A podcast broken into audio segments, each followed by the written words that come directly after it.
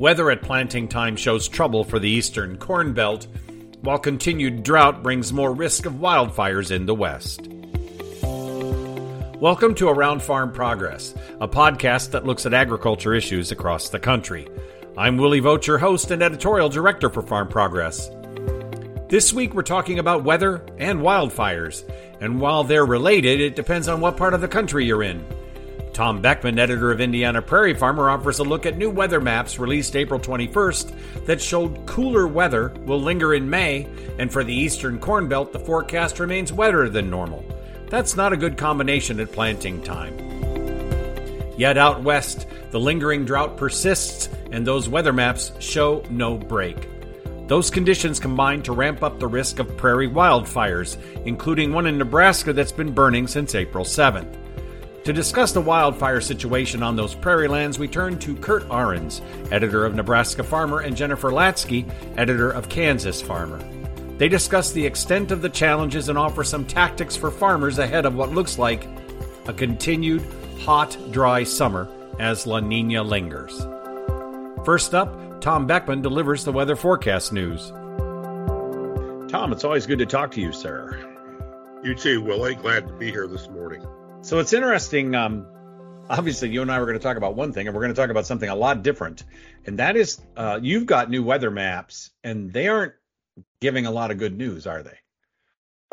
No, not on the surface. It's not quite what the climatologist here in Indiana was expecting. A little bit different, and we can get into it. But we have just issued on here today when we're doing this was the new maps. They're issued once a month from NOAA, and these are one month outlooks. And then 3-month outlooks. These are from the long-term weather people. And I have it they're actually for across the country, and we can zero in on the eastern Corn Belt, Indiana, or the West. They're total opposites. So wherever you want to go, we can go. Well, I think that's important. And I want to back up for a minute. Yes, Tom, you came to me. We were going to talk about your crop plots, which we'll talk about in a few weeks. But we're talking today about a week before this podcast airs. And these are the new maps that are 1-month and 3-month outlooks for weather, and we had all kind of hoped that the precipitation outlook and the temperature outlook would improve, right? And what you're sharing with me is that they didn't improve. Well, the precipitation outlook, Beth Hall, the Indiana State climatologist, and also director of the Midwest Region Climate Center, which is now at Purdue, covers several Midwest states for information collecting. She was pretty much knew that it was going to be the odds were going to favor some above normal precipitation. What for May and even probably for the 3-month May, June, and July. What she was hoping was that the temperature was going to be. I'm getting a map here to look so I can tell you for sure, but she was hoping the temperature was going to be odds were going to favor above normal, and instead they come out for May pretty heavy odds of below normal for all of Indiana, all of Ohio, almost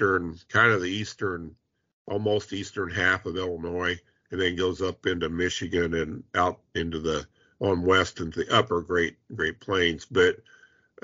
Why this is important to her, as she pointed out to me, and makes sense, is if you have, like in 2019, when it was so wet and we were so late across a large part of the Midwest, but it was cool and wet.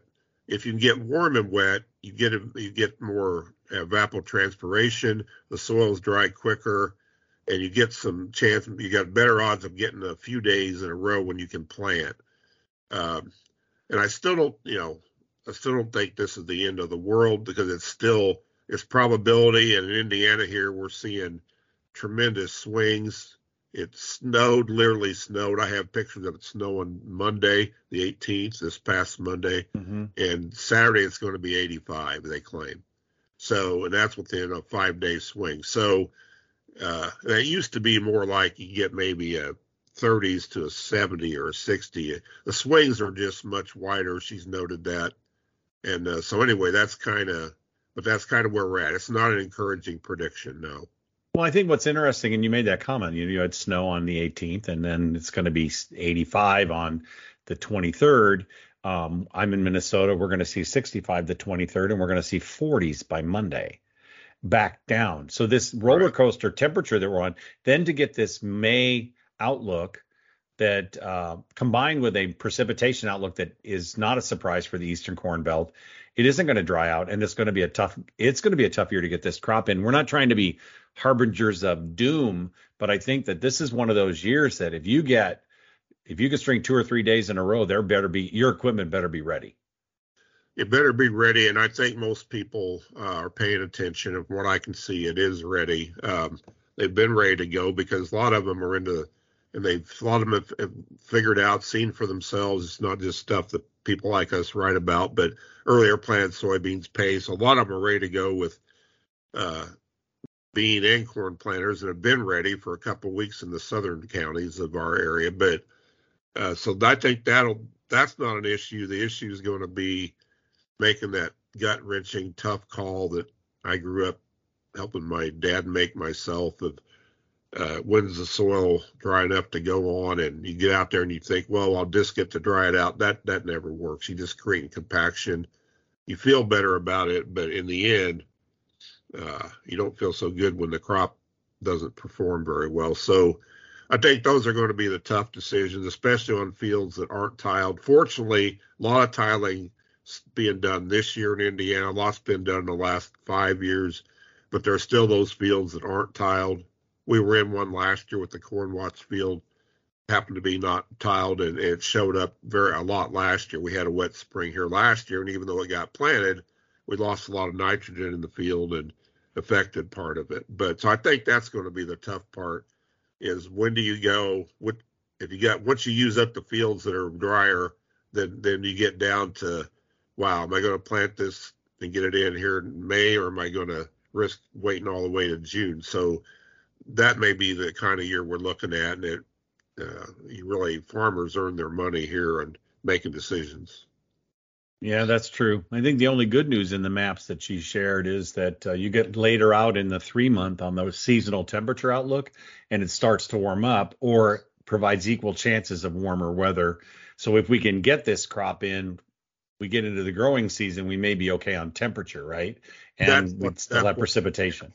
Yes, that's what the maps would indicate. I mean, there's nothing showing up.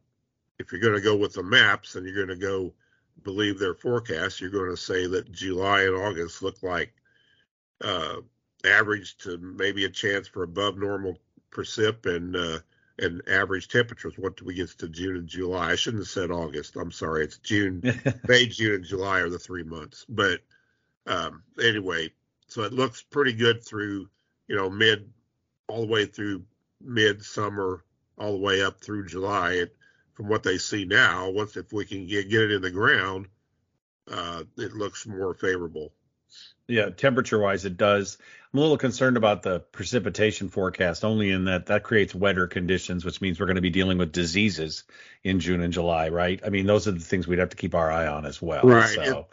That and more nitrogen loss, like I just mentioned, we saw last year, and it can happen. So with the high nitrogen prices, some people may have shaved rates some anyway, and so that may become an issue as well. But if the crop's planted a little later, that gives you a chance to side dress and maybe in deeper into June than you normally would, and you can make your decision then if you can get the product and think you need to add more. So all we can do, Willie, is in our business is try to put the information out there.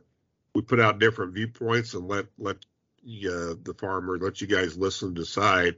But at least we want you to have the information. That's why I thought it was important to get this latest weather information out there with some interpretation from the climatologist behind it. So you know what's out there, and you can get on and look at these weather maps. It's public information, so you don't have to take our word for it. We're in the business of communicating, Tom. So yeah, definitely. That's for sure. Well, and I think that it just it feels like it's compounding, right? We've had this weird winter, and now we're getting a 3-month forecast of more rain than we knew that. But then this colder temperature thing in May means it's going to be just a tough year to plant. We all are ready for that. We all have bigger equipment. Hopefully we can move faster. I don't know if that's always true, but I think that's an issue too. Yeah, you set me up there. Give me a big fat softball. I'm going to hit that one out. So also this week, Bob Nielsen at Purdue has been the Purdue corn specialist for 40 years, and he is probably, I think he is in his last year here. He's part-time, but we have a new Dan Quinn doing an excellent job, is taking his role. But so Bob's had some time to go back and look over data and write up some tremendously valuable, interesting reports. If you haven't seen it, he released 2 this week, and one of them was on basically it was are we getting more corn and soybeans planted earlier than we did 25 years ago? And based on Indiana data, and he looked at data from the USDA, NAS, the statistics people of planting in Indiana over about 25 years, how much planted by different weeks. His conclusion is that no, we're not getting planted any faster than we did 25 years ago. And as you mentioned, you think, oh, wait a minute, that can't be right. We got, compared to 25 years ago, we went from 12 rows to 24, a few even bigger than that, but 24 is kind of the standard around here, maybe 2 planters. Well, as he broke it down, his theory is that, but over the same period, the number of farmers and farm operations has dropped. So fewer farmers covering more ground, we need bigger equipment, more equipment to cover the same amount of acres. And when you look at the numbers reported for when the crops get planted, it turns out that we haven't changed in 25 years. So that coupled with this weather report at least wakes you up a little bit to think about, whoa, I better be ready when I do get my chance. So That's what I take from that. Thanks for throwing that softball at me. Well, that's interesting. It's sort of the Red Queen theory, right? I don't know if you know this, Alice in Wonderland and the Red Queen. No, she's running very fast, and the faster she runs, the behind her she gets. Right, okay. That's yeah. I think that there are farmers with 24-row planters right now that are thinking to themselves, you're right. I basically just get done about the same time I always get done. So right, pretty much it. And there's been a few exceptions over the years, but I guess you kind of don't want to be.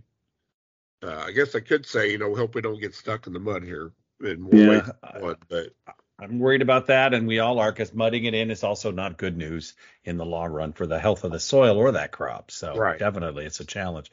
The other weather thing, as we talk here for a moment before we wrap up, is, and even though this isn't your part of the world, it does lead into our next conversation on this issue, and this episode of Around Farm Progress is that this same weather map does not offer good news to the West in the drought. No, it does not. And I'm sitting here looking at the temperature outlook for May. And over the areas, the West, even go, a little bit in Nebraska, but even farther southwest, and you get all the way down, there's a big above normal, pretty likely for temperature. And, then it fans out in different shades of probability but it's all more than an equal chance of staying with high temperatures.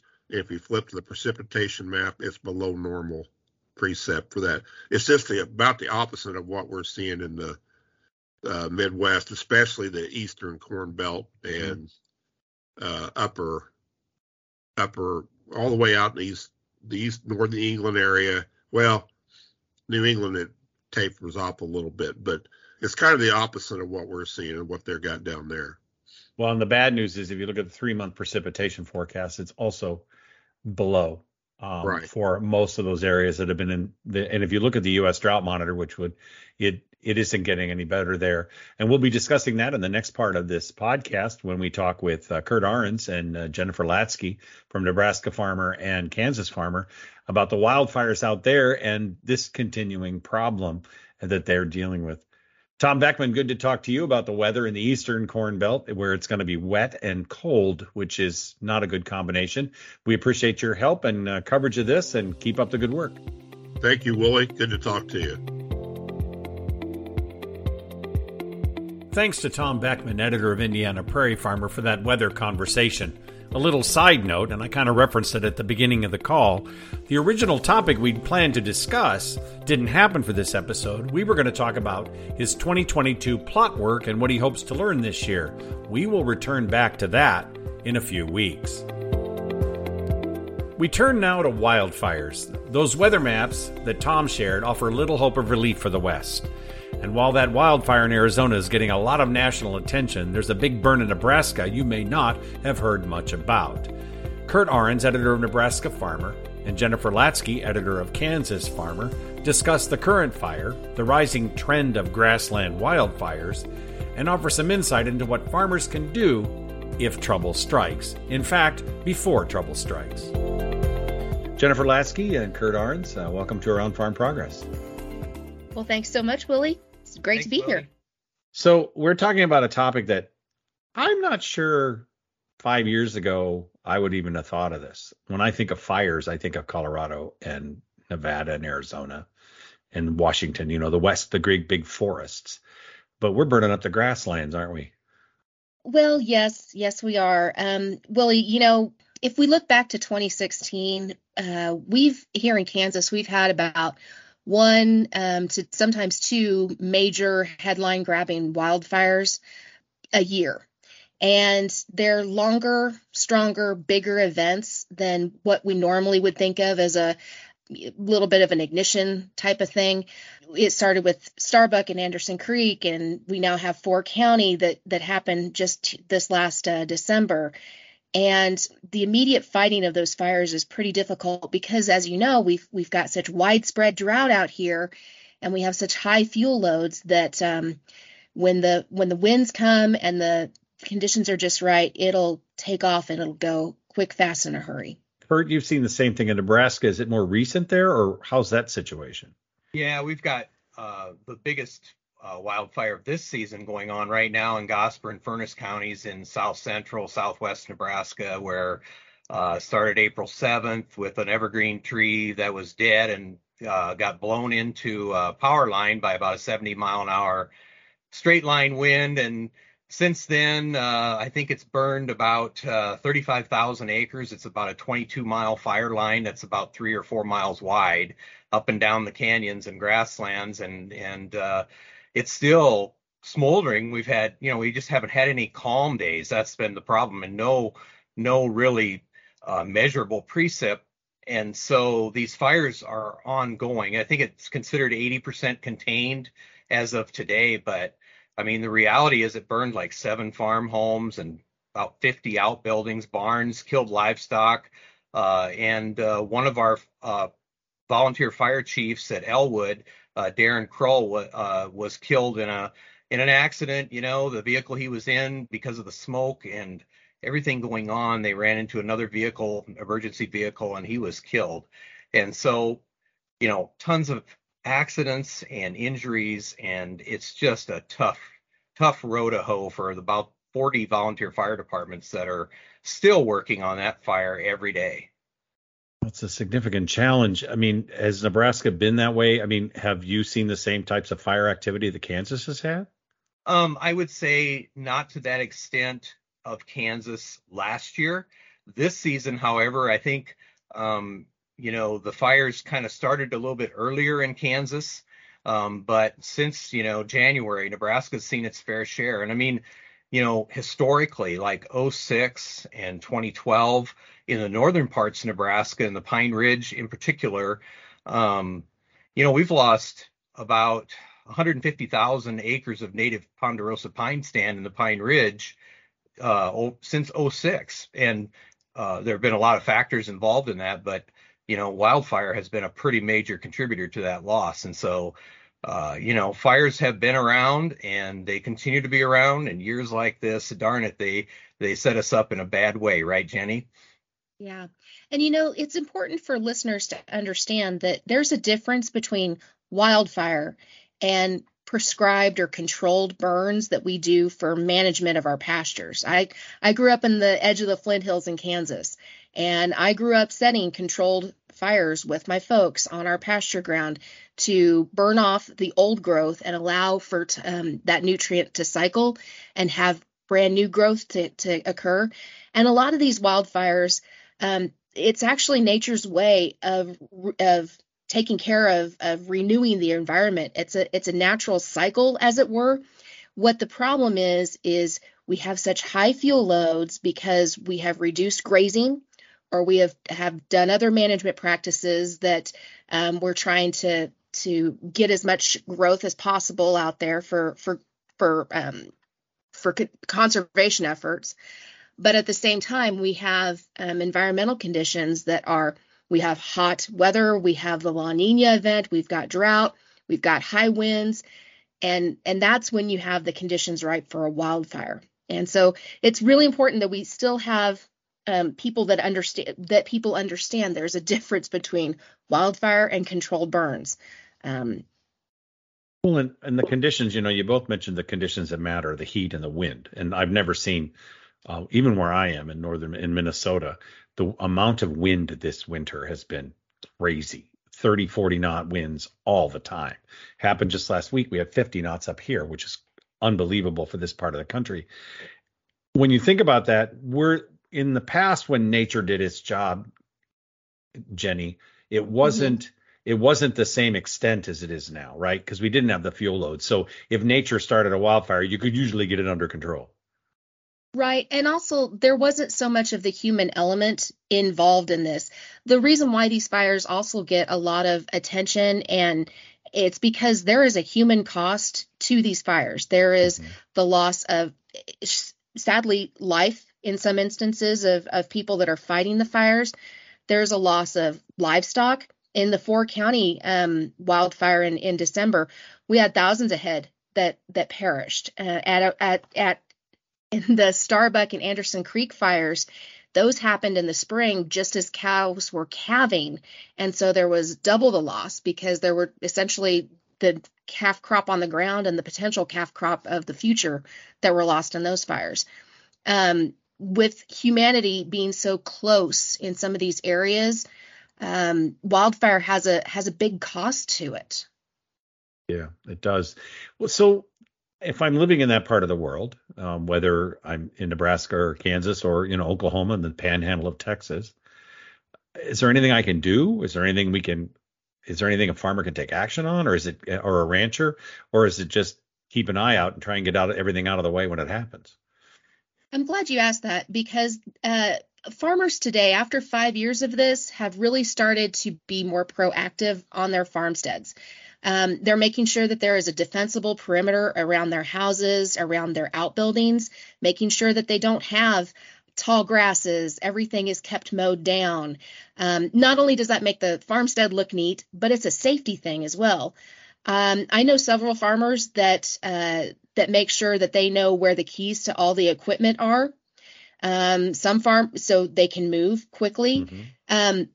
Oklahoma State University actually has created a great web resource, and that they have collected advice on how to fireproof your operation and to make those plans of what you're going to do when fire comes, not if fire comes. You know, we all know where we're going to go in a tornado. That's the first thing that they teach us the minute we can crawl here on the plains, is where do you go for a tornado? But not many people know what they're going to do in case fire comes knocking on their doorstep. And in that case, Kurt, you have talked with folks that have figured out some of those resources as well, but you need to really know what you're going to do before it happens. Yeah, I in 2012, the Niobrara Valley, that's not the official name, there were several fires that contributed in the Niobrara Valley around Ainsworth, but one of the parents after the fires had subsided told me that one of the first things they packed as they were going in and out of their farmstead, depending on which way the wind was blowing, whether they thought that they were going to be engulfed with fire or not, was the kids' 4-H projects, Willie, because the county fair was coming up, and doggone it, they had worked pretty hard on those projects and they didn't want to lose them. So, it's all in our priorities. But yes, seriously, having that information, and we think, oh gosh, I know my neighbor's phone number and I know this and that. But if you're in a chaotic situation, total chaos, and you have to leave in a hurry, and when you have a 70-mile-an-hour wind bearing down on you with a wildfire, a mile away, and traveling, what some of the extension folks are telling me was a mile every 5 minutes, you don't have time to think. So having those things, GPS coordinates of the farm, just all kinds of things that emergency people would need, and phone numbers to let your neighbors know, contact information of emergency personnel, or perhaps FSA folks, or, people that you're going to need to contact in case you can't get back to your place. It's things that we don't think about, but those are really crucial items when one of these disasters happens to you. And so, that preparedness thing is a big deal, whether it's wildfires, flooding, or all of the other crazy disasters like tornadoes that we see, out here on the plains. And Kurt, just to add to that, not only do you need to have a plan for yourself and your family and your employees and have it written down and make sure everybody knows where that written down plan is located, but have a plan for your livestock too, and your horses. We've seen many times in these fires, when that fire is going, you can't cut fences fast enough. And if you know that fire is coming up in your area, it's, 5 miles away, the next county next over, just have a plan. Know where your livestock trailer is and have it hitched up and ready to go. Know where your cattle are and where's the next greenest grass that you can take them to make sure that they're safe. Not only that, but think about it this way. We've adopted no-till practices so much that we rarely have on our farmsteads now the tillage equipment to even till a break around our farmsteads, to a fire break around our farmsteads. In the case of the Anderson Creek fire, and I believe also the Starbuck fire, there were farmers that were trying desperately to figure out what they were going to do with the equipment on their farmstead. The firefighting crews needed that equipment, but they didn't know where the keys were, and nobody was around to help them start up an engine and get that going. So, like I said, these are things that just start plotting it out in your head. What would I do? And take some time and thought into it, and ask neighbors what they think too. So I would add to that before we move past it, because it's a very big deal to be prepared. Think about your financial records and the paperwork that you need to run your farm, and make sure that it's all scanned and in the cloud. And then you can access that from any computer anywhere, wherever you are, wherever you end up. It's a simple process, and it's something to think about too, because in the old days, we thought about the financial to-go box, a box you could grab when you had to leave the house, and it had all specific key records if you had them in the house. And it's something as simple as scanning them all and putting them in the cloud. At least you have a record of those records. Sounds silly, but knowing where the cattle can get green pasture, where your records are, and maybe where those 4-H projects are all things that we need to think about now before we panic. And let's keep that in mind. When this really happens, Kurt, I can't imagine right now in Nebraska, when that thing was moving as fast as it was, a mile every 5 minutes, if you could even be calm.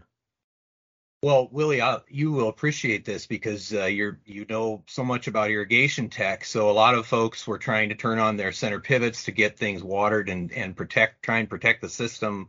And what really happened was the winds were blowing 70 miles an hour, so the water was not obviously being distributed in the area where it needed to be. And in many cases, the tires melted off of the center pivots.